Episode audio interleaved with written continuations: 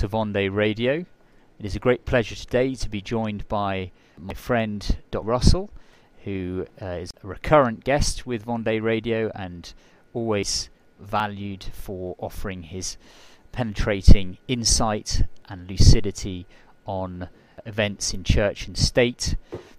And today, Dr. Russell, who is a commentator Catholic author and journalist with The Remnant, Crisis, and other publications, is here to talk about the current situation in the world with the crisis in the church, with the the COVID pandemic and and the, the political responses to that, the economic consequences, the social consequences, and the the deterioration of the, the social fabric, particularly in the United States recently, and situating this in a panorama that he believes that will, will culminate in the reign of Our Lady. So, Dr. Russell, welcome back. Thank you for having me on. Uh, I'm here at a farm, and so there may be some interruptions of chickens or peacocks or uh, maybe cats making sounds and sort of thing. So apologies to the viewer. Um, yeah, it's it's the strange. Joys of uh, lockdown rural life. Yeah, it's it's it's strange to. Uh, I was thinking about this earlier today about how sort of. Um, well, there's a term from Hannah Arendt, a famous term when she saw um, Eichmann in Jerusalem, the banality of evil. And so, you know, we reflect on these other events, these attacks in the church, um, you know, the Thirty Years' War, the um, French Revolution, the Russian Revolution, it, and now we have like these groups, Antifa, Black Lives, and this sort of thing. And there's a sort of sense of mediocrity about it. I mean, these people are being protected by the police while they tear down these statues and smash them, and they have the endorsement of all these corporations. Uh, and there is this persecution of the church, but it's kind of cowardly fly-by-night, you know, throw paint on the statue of Our Lady or something like that. They're not Mm. They seem incapable that, that of like I don't know so, some of the horrors of the Spanish Civil War, for example. I mean, certainly we may see something like that coming, but there is uh, one of these things that this uh, these these rioting and, and, vandalism points to is a sort of uh, the spiritual exhaustion that evil generates. Yes. Yes, exactly. The the the, the fact that evil ultimately destroys itself, and and we can take great hope and consolation in that fact. The human material today is is simply lower quality, and so, uh, as you say, the, the the kind of degenerate anarchist activist in Portland is is less of a, a threat in a sense, in a, a physical sense, to than um, hardened Spanish factory workers that have been agitated and radicalized by communist agents. But I think many listeners will be familiar with the Catholic reading of the modern age of the what some have called the fifth age of the, the church, the status afflictionis, the age of afflictions, which began with the decay of the late Middle Ages, the, the so-called Renaissance, and then the, the pseudo-Reformation. And one of the ways to remember these these three great revolutions is the three seventeens so 1517, Martin 1717, the union of the Grand Lodge of Freemasonry in, in London, the Enlightenment, and then the French Revolution, and then 1917, the Bolshevik Revolution. The uh, Brazilian Catholic author, thinker, Dr. Plinio Oliveira, wrote about an aborning fourth revolution, and he, he believed that this had begun to take place in his lifetime with the, the social and cultural revolution of the the 1960s and for him, this the characteristics of the fourth revolution are an anarchist. It's an anarchist uh, revolution, which ultimately leads to a, a, form of tribalism, because referring to the, the nature of evil, the mysterium iniquitas, there even the third revolution has a certain logos with a small l, in exalting state, for example, and the worker collectivity. But the fourth revolution dissolves even that. You see the, the aborning fourth revolution with the, the synthesis of Marxism and Freudianism in thinkers like Wilhelm Reich and Herbert Marcuse. Uh, Herbert Marcuse, who said that the youth revolt of 68 is, quote, a rebellion at the same time moral, political, sexual, a total rebellion. It originates in the individuals Young people are willing to sacrifice a lot of material goods to lead a life finally governed by freed vital instincts. End quote. So the fourth revolution is a is an internal revolution within the Italian Marxist Antonio Gramsci uh, critiqued the fact that factory worker might be a revolutionary in, in the workplace but was a reactionary in family life by still cleaving to a family hierarchy, for example. And so what needed to happen was a revolution within man himself where, where reason as the highest faculty was overthrown into the passions, which perfectly reverses the work of grace in, in the human being. So do you see our current travails as as part of this fourth revolution continuing or its results consequences? Well, I, I think I'm, I'm looking here at some of the um, uh, writings of Venerable Bartholomew Holzhauser of the 17th century.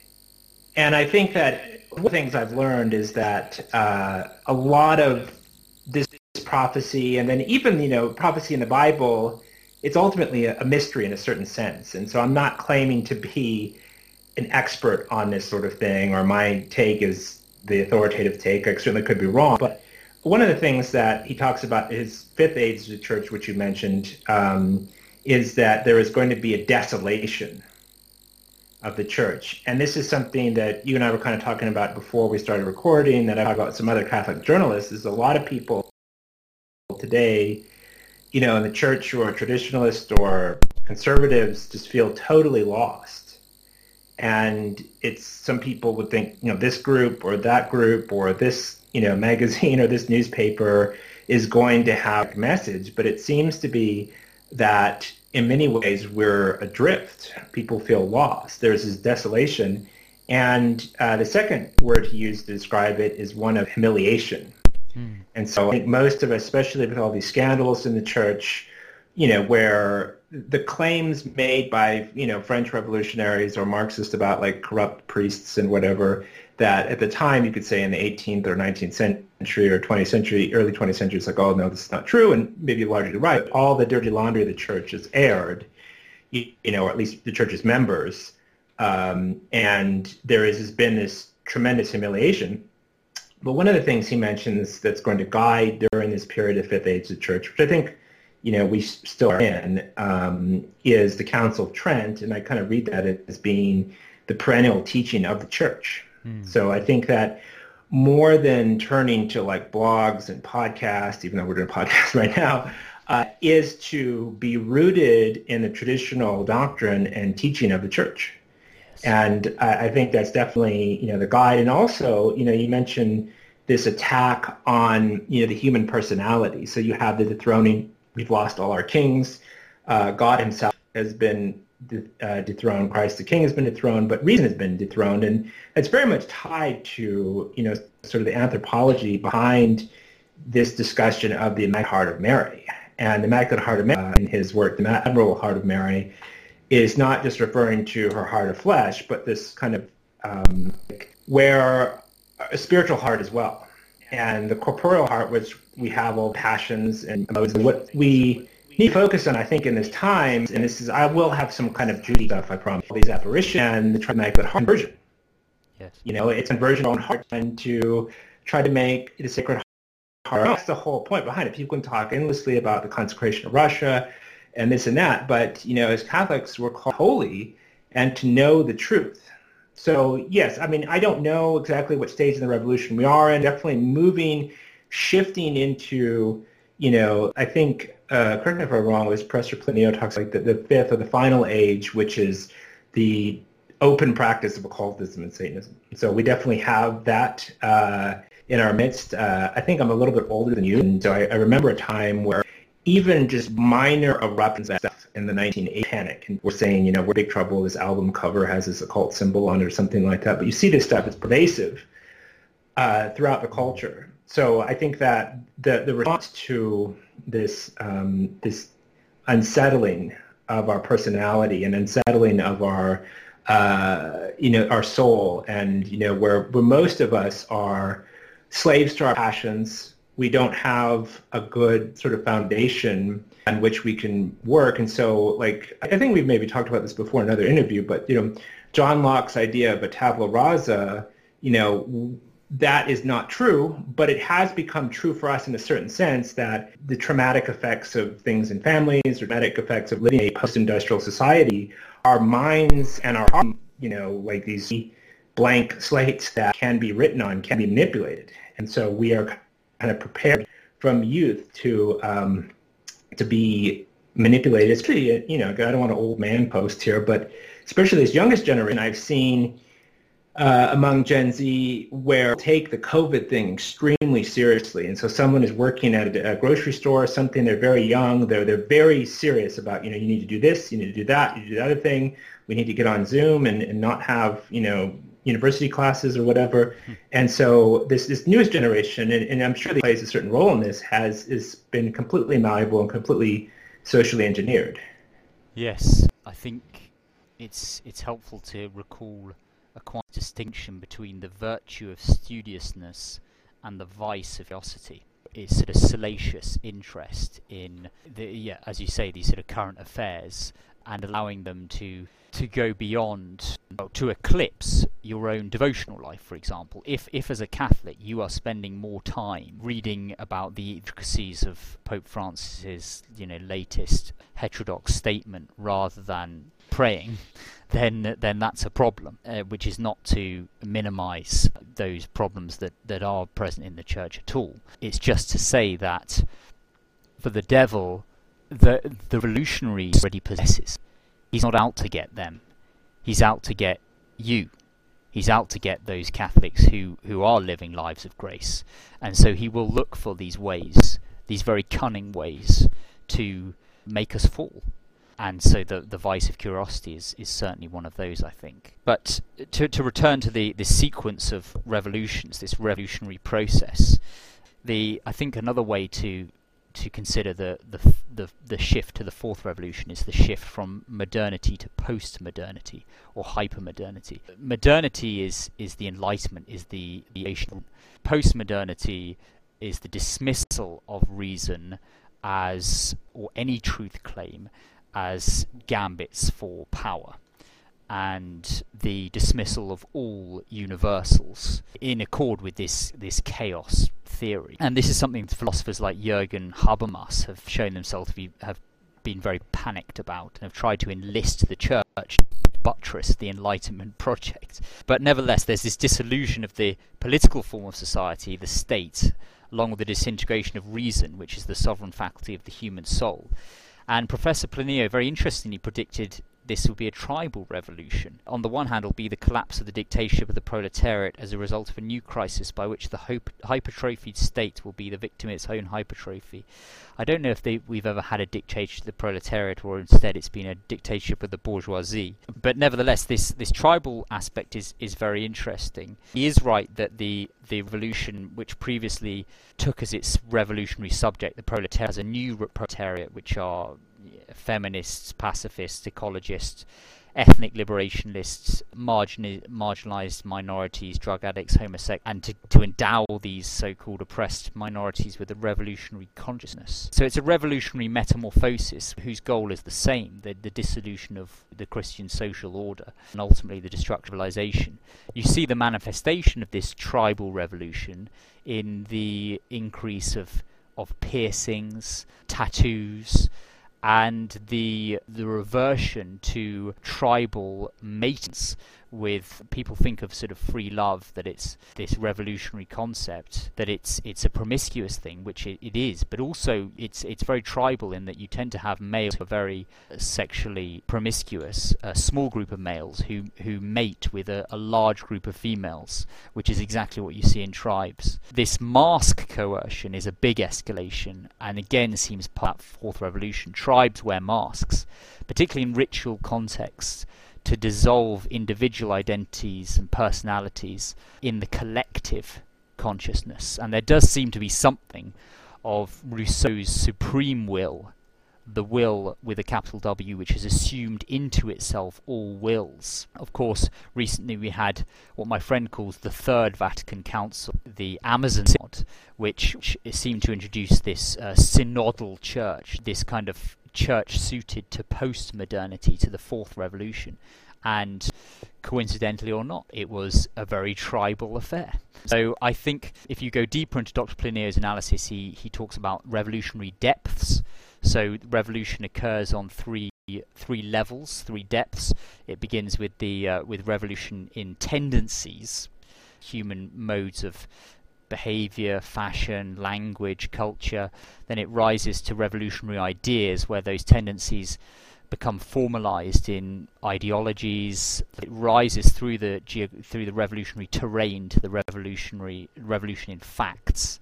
So you could say that, for example, use the example of the Second Revolution, you had the revolutionary tendencies, which were the softening of Catholic culture uh, and its extreme sensuality and the kind of corruption of the Baroque, the, the immorality in the French court, for example, which gave rise to the revolutionary ideas which were those Enlightenment, which then birthed the revolution in the facts, which was the actual execution of the king and the, the complete de-Christianization of, of France. Uh, so the fourth, in terms of the fourth revolution, I think we've seen the revolution in the tendencies. That was the sexual revolution, and it's still continuing, and it's continuing with homosexuality. And the revolutionary ideas, well, you see that now with the, the basically targeted attack on what remain on, on Western civilization and on the let's say the the white male, on white power structures as they're they're called.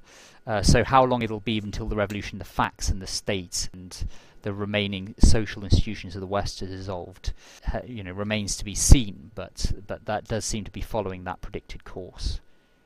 Yes, you, you make a number of excellent points there. Um, I'm trying to think think of which one I would respond to first. I, I think that what's interesting, uh, doing some research for this interview about the reign of the Immaculate Heart, is that allegedly the great monarch who will come during the reign of the will be a descendant of Louis IX, St. Louis, King of France. And in America, we have this issue, this big contentious statue that is present in um, St. Louis, um, Missouri, and the uh, there's a desire to remove it. I think you know there there is there are a lot of reasons why European people and European civilization are detested. I think the purpose of our discussion, you know, one of the primary reasons is because it has been a vehicle for the Christianization of the world, and uh, yes. uh, that there is a demonic hatred there. Now, that this, this, that does not discount certain ethnic rivalry that may be present there. Uh, and interestingly, you know, you have in America this proliferation of different cults and this sort of thing, and uh, where uh, there's a lot of elements of, you know, inciting or wanting racial conflict.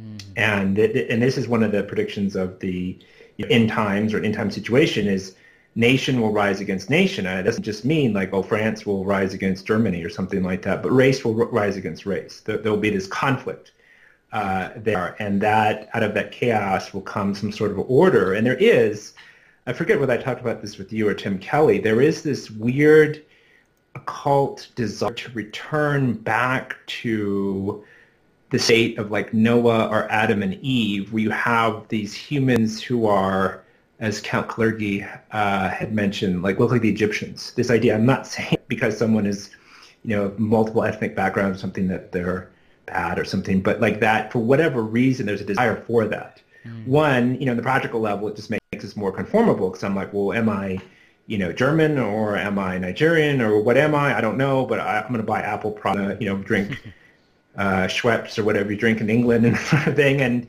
you know, just sort of be a consumer without that. That'll be my consumer identity. You know, watch Star Wars and all that. Um, what's interesting too is that you see on the right, especially on the internet, this desire to turn back to a tribal state. Mm-hmm. And I don't want to be too um, go back to my old charismatic days or something, but I, I, was praying to Our Lady of Sorrows about this and, and received, at least I think, you know, like some wisdom there where the ideal or like how European people lived when they traveled over the Urals into Europe is not the ideal form of life. That is not the pinnacle of Christian civilization, you know, or how pre-Indo-European hunter-gatherers lived in Europe with kings and bears and sort of thing. And, you know, there's a lot of, you know, I mean, those cave paintings are very beautiful. There are uh, elements of that culture which are, on a natural level, admirable. But our goal, I would say, is not like the 19th century or something the Victorian did, but that, you know, to reach a state of civili- a civilization of true love rooted in charity and concord. And it doesn't mean being effeminate or weak or liberal or this ultra-human or something like that. And so I, I, think that's that's we have a dialectic going on in the right and the left where you know Antifa wants to return to this tribal state, but many on the right too. Yes, yes. And uh, you know many people are pulled. People I know are pulled in that direction. Um, it's interesting what you mentioned about the masks as well, the anonymity, the erasure of identity, and the and, uh, Yeah, absolutely. There is there's an it's it's it's probably a sacrilegious movie, but I'll mention the prophecy. It's from the mid 1990s where the angel Gabriel has a second revolution or in heaven or something. And so there's probably all kinds of Gnostic weird stuff in there. But one of the interesting things is the character the devil in there, he hates humans. And the demons, they all hate us, and they call us monkeys and stuff like that. Like, and you know that, that that's some of the argument given for why there was this rebellion of you know like each some of these major you know demons and whatever.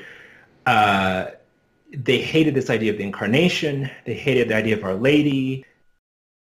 They hate these material animals, you know, or you know, rational animals that we are and definitely there, there, there's this desire to chop up the body. I mean, you, there, there's um, the Terrence Malick movie, some sort of, I don't know if you know, he's a director, of a kind of progressive, quasi Episcopalian, quasi Catholic uh, director, but uh, in his movie To the Wonder, there's a scene where there's a uh, X-ray of uh, it's some sort of birth control device that goes into the uterus that prevents conception. But it's interesting because he's a more progressive director, but he shows how ugly that is in there mm. uh, in the X-ray and how this is something unnatural. This is some bizarre thing that's present. So I, I think that's all um, entirely correct. And um, it definitely needs to be that we're in a time where, and you know, maybe we'll get a little bit into this, but you know, if you look at Revelation 12, where you know the followers of our Lord, Our Lady, you know the woman flees into the wilderness in there. So the woman clothed the sun. That's Our Lady, but it also could be an image of the church as well. I'm not trying to add ad hoc, but I think that the church fathers talk about that. So I think the church is in the wilderness at this time. You know, her those who follow the commandment of God, her seed, are going to be persecuted. And there's this, you know, image of like the devil falling to the the earth and you know knocking the stars from the sky. Interestingly, there's a famous remnant uh, article by Patrick Archbold about in uh, I think it was 2016 or 2017. Uh, the, you know the the constellation Virgo ha- was situated so it was the woman clothed the sun, the stars above its head. But interestingly, the constellation Draco uh, sends out meteor showers, and so the dragon in the sky Uh, and more recently, in years like 1933, uh, you might know what happened in 1933. Yeah, January 1933, yes. And uh, 1946, 2011, 2018, and this happens right out of apparitions. Mm-hmm. Um, and that, you know, we have this comet Neowise. I'm not trying to be superstitious or anything like that, but the even the scriptures say, you know, the stars kind of provide a story for yes. us yeah, of the you know, history. Yeah, the physical bodies are governed by the angels. Sorry. Yeah, no. So we definitely have this. Um, I think this persecution going on. I was talking with a friend of mine who's a Catholic writer and another Catholic writer he knows who's trying to be Catholic during, especially this year, is undergoing tremendous persecution. And um, interestingly, I, you know, the Revelation reminds me of the Book of Job, where the uh, you know the devil comes before God and asked where he was, and he said, "I've been wandering the earth." Mm. And so, and the Book of Tobit as well, and we'll kind of get into this Immaculate Heart and the, the battle over the family, but you know, it seems to be we have this tremendous oppression mm. going on throughout the world. We have extraordinary activity. Some of it's open, some of it's veiled. Uh, and so we are living through, I, I, mean, I'm not saying we're living through the end times, but we're living through this time where we have this tremendous persecution of the church. I think in a certain sense, this is kind of like given to us, you know, in, you know, these celestial events is like a sign of it. That's fascinating. I think Dr. Plinio was very insightful to have identified this tribal nature of the revolution in our day, uh, considering the fact that he, he died in 1995, but several currents converge on the horizon of this fourth revolution. Radical psychoanalysis, cultural Marxism, postmodernism, structuralism, indeterminate physics, sociobiology, environmentalism, that's one I didn't mention earlier, uh, veganism, and animalism. This galaxy of theories may best be defined as chaos theory. But this might not be the final revolution. He, he in his in uh, his final years he talked about a fifth revolution, and the fourth revolution marked the beginning of the extinction of lumus lumen rationis, the light of reason, a constant object of.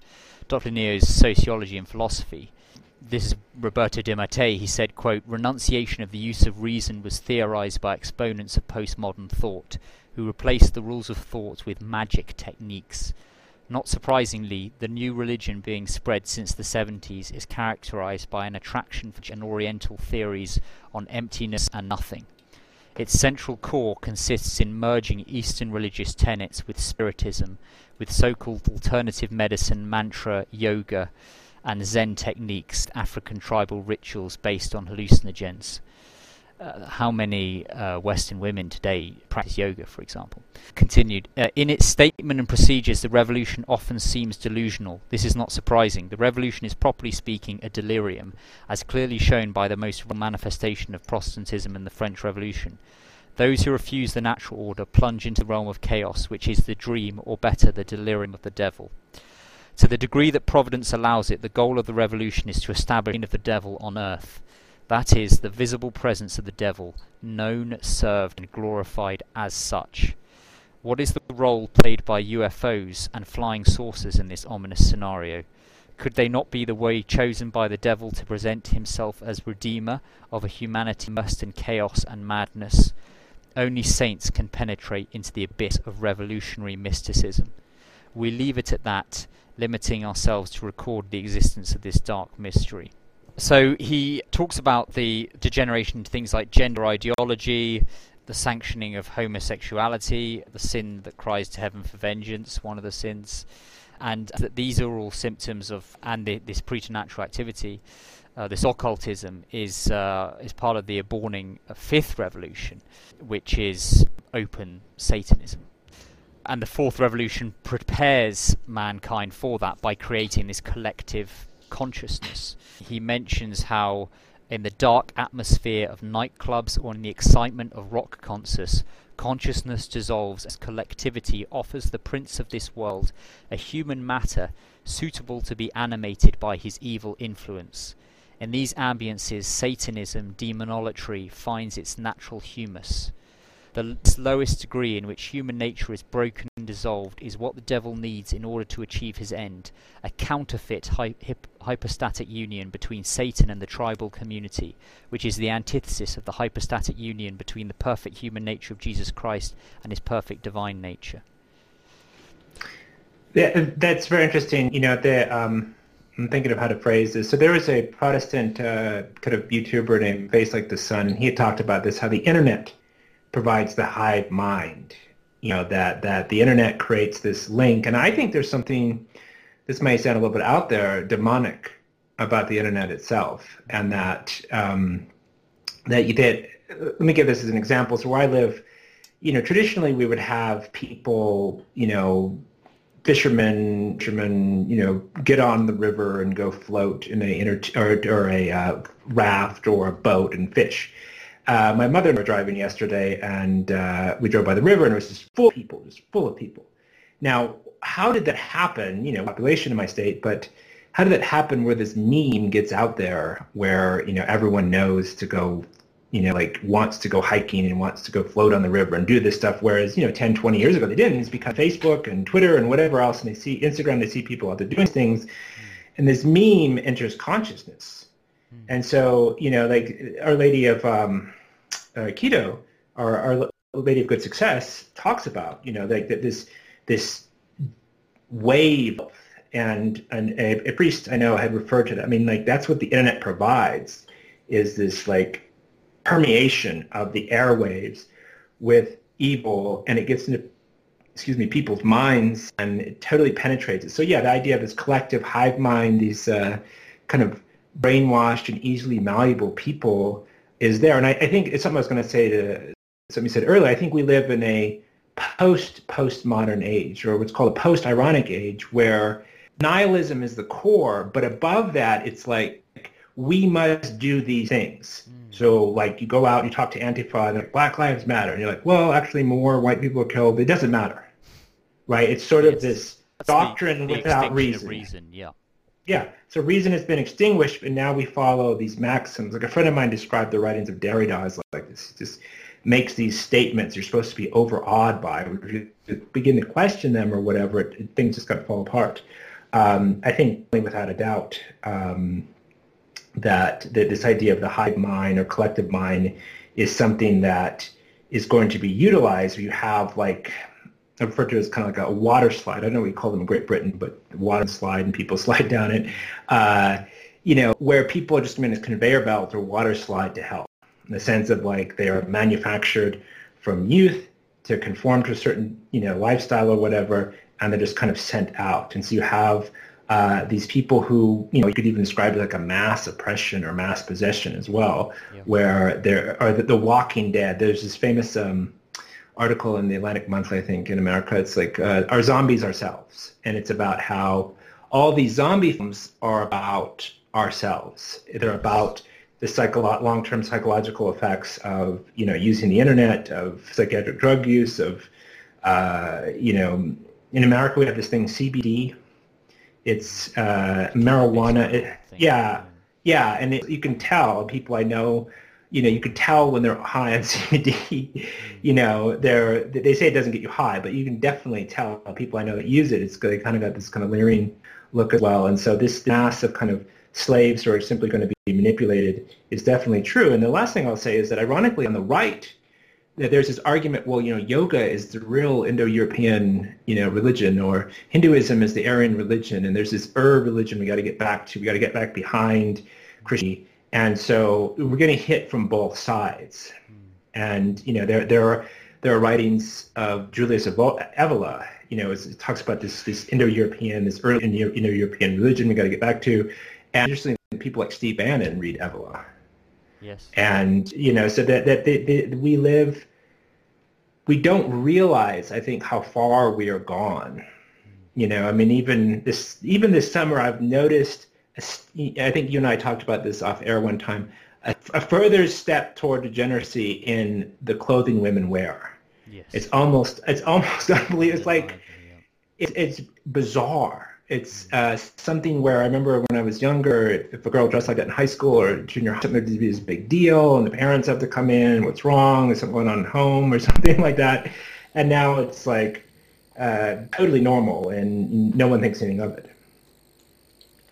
Zombie uh, films and, and literature in our culture uh, I think we could do a whole podcast on that. I remember reading in Culture Wars uh, about it, but uh, suffice to say, I think it's it's so popular with a lot of young people. It resonates because the apocalypse for them has already happened. People are zombies, as you say, because they're governed by their passions, and they they've overthrown their reasons, which, as I say, is to reverse the the operation of grace uh, and make it extremely, let's say, difficult uh, not impossible, but difficult for grace to operate, to transform, infuse. And so they they see this wasteland where where that that's happened. The another very well, the, actually the defining feature of a satanic culture, particularly according to uh, well, this is um, something Thaddeus Kozinski wrote about in his recent book Modernity as Apocalypse. The defini- defining feature of a satanic culture is human sacrifice. And Joseph de Maistre argues that sacrifice possesses its own logic, which is that of offering what is noblest to God for our own justification. So sacrifice is, is a permanent feature of of human society. And so you will see this attempt to keep offering that which is noblest to God, and that this is feeds into then Anselm's uh, theory of atonement. The human sacrifice you see in pagan times uh, has been replaced by the total offering of Jesus Christ, and by being identified with Him through baptism as He offers Himself to the Father. So Christianity didn't simply get rid of human sacrifice as if it were nothing more than a moral corruption. It got rid of it by making it no longer necessary through replacing it with grace. De Maistre argues that with the retreat from grace, human sacrifice, both intentional and cosmic, will, must begin again on a mass scale. And if that seems far fetched, just consider the blood that cries out from the ground, which is surely a sacrifice to pleasure. As Malcolm Muggeridge said, the orgasm has replaced the cross as the as the object of Western man's longing and devotion. And this is human sacrifice on a mass, just as de Maistre and so many other Christian thinkers warned in this revolutionary process. So here we're seeing the fifth revolution in tendencies well underway already. Uh, we're seeing it in things like the Dutroux affair and Epstein scandal and uh, all the the signs that occult activity, the NXIVM cult, the occult activity, child sacrifice, horrors beyond horrors are taking place, especially amongst the powerful, the oligarchs. So, how long is it before these these ideas, uh, sorry, these tendencies? Start to inform ideas about Satanism, which then leads to the, the, the establishment of a public cult of Satan. Uh, we don't know, but obviously this uh, be a, a, greater motivation than ever uh, to, to pray and be braced for um, quite how bad things might get. I think it was the Colombian philosopher Nicolas Gomez Davila who said, uh, Modernity will not be punished, modernity is punishment. The worst God could give us would just be to leave us to our own, uh, to the consequences of our own sinful actions. Yeah, that, that that's an excellent point uh, that's made, and you kind of see I see that being back in my hometown. This sort of a lot of people move to my state and my town and thinking to escape from California or back east or something like that we call the Eastern Seaboard, and you know they sit here and drink all day on the porch. You know there there is this civilizational exhaustion, and I think you mentioned that quote from Malcolm Muggeridge, but I've noticed, especially among young people, and I'm not trying to be ironic myself, but like beyond that, like that sort of stuff sins of the flesh are born now, or they're commonplace. It's sort of like well, they become you know, ever more depraved because masturbation yeah. is actually a greater sin than fornication. Yeah, there's there's there's it's sort of like there there's this you know something uh, are this like spiritual deadness, this this lack of. Uh, there's this irony where you have all this debauched behavior on one hand, and then you have all this sort of like uh, bizarre uh, asexual behavior as well mm-hmm. among the younger generations, filtering up to the, the other uh, to the older. Um, I guess that there's a couple things I, I want quickly before you know whenever we're at the end and one of them is a comment that Sister Lucy supposedly made to uh, Cardinal Caffarra, uh, which was the final battle would be between uh, Our Lady and Satan about marriage. Yes. And it's something interesting. We have a priest here in America called Father Chad Ripperger. I don't know if you've heard any of his talks on the internet. Of course, of course yes. Um, but he had mentioned that the rival of the Immaculate Heart is a particular demon. Mention his name, but it's in the Book of Tobit. And the Book of Tobit is a book about uh, marriage and marriage initially frustrated, and the purity of Tobias, which is able to, which is symbolized by, you know, him burning the heart and the gall or of the fish that Thiel points out to him and driving that particular demon who's in that uh, book away uh, to Egypt, interestingly, and where he was bound.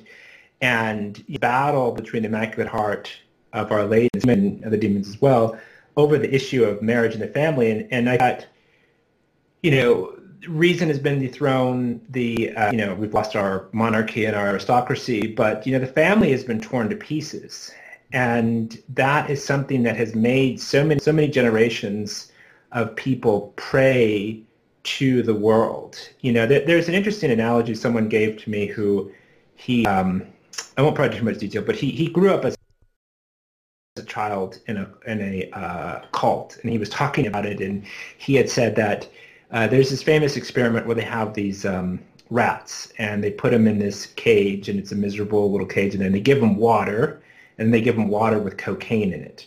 And so, of course, the rats go the cocaine water and die and have heart attacks, whatever. And then they get some more rats, and they build this really nice cage where a rat would really want to be in, where it's got jungle or whatever the rat's like. And the rats in that cage would not um, turn toward the cocaine. They just drank there and did rat things, and they had other rat friends and whatever in there. Um, and so I think that that part of this, you know, traumatizing of the contemporary self. And you mentioned before on air about how the COVID scare is like this. It creates this tremendous trauma and, you know, the breakdown of the family and marriages produces this as well in the children. So the children are just the individuals there that are just going to be preyed upon um, by, uh, you know, the internet or the oligarchs using these different um, media tools. Yes, um, well, I, would certainly like to finish on a note of happened and um, hear some of your thoughts, the, the reign of, of Mary. So let's just, Dimate uh, points out, no historical study is required to understand that today man commits in sin, justifies sin, and lives in a greater state of sin than has ever been seen in history. The greatest scandal is that entire nations have morally defected well, witnessed the appalling scandal of once Catholic Ireland twice voting by around two thirds for the legalization of sins that cry to heaven for vengeance, infanticide and sodomy, and the inevitable result of this is the punishment from divine justice. Accordingly, one can say that the whole world is heading for one of the most furious clashes with God that history has ever known. The flood was a supreme punishment because of all mankind.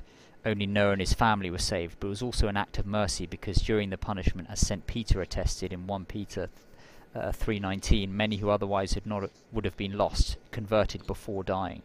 The worst of all evils is not death but sin, and death can sometimes be a grace.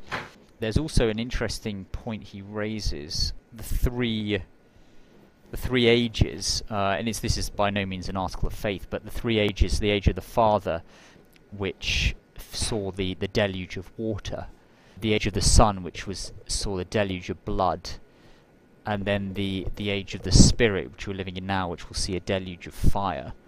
But certainly the uh, there are many, many prophecies that speak of this coming imminent chastisement, which will then purify the world for the reign of Mary, a triumphant era for the Holy Roman Church. and a prodigious increase in the action of the Holy Ghost in her life. The the reign of Mary is not again an article of faith, but it is something that we sits at the uh, the junction of hope and faith. I certainly believe that it that it will happen. Well, there's much to be said on it. Um, I think Saint Louis Marie Grignion de Montfort was perhaps most eloquent, and it's interesting to to think about several things. The fact that during his canonization, Pius XII said that, without exaggeration, the Vendée uprising of 1793 was the work of his hands, and so these are all uh, the the counter revolution, which was really begun with that great uprising, was the the prefiguring, the foreshadowing of the reign of Mary, and this is something Bishop Schneider has pointed out before: is that we can actually begin the reign of Mary in our hearts now, and that will that will that is an anticipation of the reign of Mary in the world to come and the, the triumph of the church. We we do it is an article of faith that the the gospel will spread to all corners of the earth, which doesn't seem to have happened. There are whole civilizations, great civilizations like China and Japan, which have never become Catholic. So there will be a future triumph of the church before the, the final and worst corruption of the Antichrist. I would say that there's there's a few points. Uh, one is that you know supposedly you know Saint Michael, not just in Revelation 12, but there's so there's a book written. I have it right here about the argument that the angel of Fatima is Saint Michael. Saint Michael will play a role in this battle uh, against, and you know, you have that famous vision of uh, Pope Leo the Thirteenth, and then the creation of the Saint Michael prayer and that uh, exorcism prayer as well. I would say it's interesting that supposedly, you know, during this reign or this this period of peace, which could be the reign of the Immaculate Heart, republics will be abolished. Mm. So you know, like that that was kind of Masonry's role. A lot of people, you and I were talking about this before, you know, got in there. A lot of people are like, oh, it's the Masons, the Masons, the Masons. I mean, most Masonic temples I've seen are in disrepair in the United States. I don't doubt that. There's, it's kind of a friend of mine who, um, I guess I'll just say, is, is in TFP. He said, you know, that that kind of club that that was something that the English speaking people, especially you know Europeans, were charged with as masonry. I don't doubt they still. I don't they have influence in um, places like Japan. That's kind of an unexplored uh, avenue, but uh, I think that's kind of Grandpa's club. But that that was mm. one of the stages of the revolution is this overthrow of the old hierarchical system, which is ultimately uh, you know thumbing the nose uh, or an act of disrespect toward God. Um, interestingly, too, like I mentioned, there'll be supposed a return of a great monarch, and there'll be a return of holiness in the priesthood, which implies hmm. that in, in another Catholic writer we're talking about, it's like it's so hard to find priests, and even you know in the hmm. traditionalist movement, there is this you know, so many issues. And part of the reason, and someone explained this to me this way, and it goes back to some things we've been talking about, is that it's hard to find people who are mentally and emotionally capable of that. You know, it's just like you have this wreckage of humanity, and how are you going to pull out that someone who is going to be celibate his entire life? Or, you know, I mean, there are good priests, but it's often hard to find them. And interesting too, last points, is that supposedly during this period of priest, this peace, the six aids of the church, um, the Islam, the power of Islam will be broken. Yes. And the question of, you know, Israel as well, that there will be the construction of the temple, which is underway. I mean, they, they, get, they got all the things, Israelis have all the things they want to put in the temple. They're just waiting to kind of, yeah. One and so things that this period will be is a period of peace, interior peace, and peace in the world. And so I think that there's a problem, you know, as I mentioned before, that, that this fetishizing of violence hmm. on the internet in both the right and the left, this is not a good, and that this desire for war and conflict and aggression, I think that you'll see this in American restaurants or like gyms, they'll have like CNN on one TV and Fox News on the other, and all this discord and violence hmm. hmm. being promoted is ultimately demonic. I'm not saying it's good to be you know, a coward or that we shouldn't stand up for certain things, but it's to create discord and violence. And interestingly, even the pagan myths, you know, have that the, the, the story of the Trojan War where it's strife. Eris is not invited to the wedding, and Eris throws this apple in there and causes this, you know, uh, ultimately, which leads to the story of the Trojan War.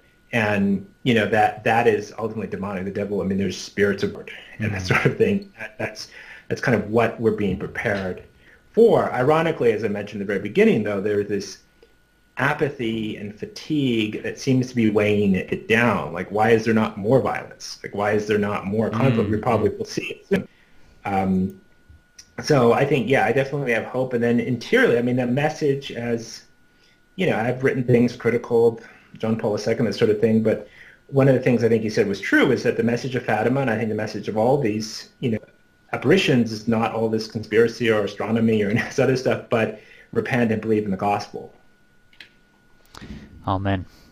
Well, I think that's a, a very suitable elevated note to finish. I think we haven't done this subject justice at all, so I'd love to have you back on the show uh, at some point soon, uh, and we can continue talking about the reign of Mary. May the reign of Christ come th- through Mary. Absolutely. Well, thank you so much for having me on. Thank, thank you. you.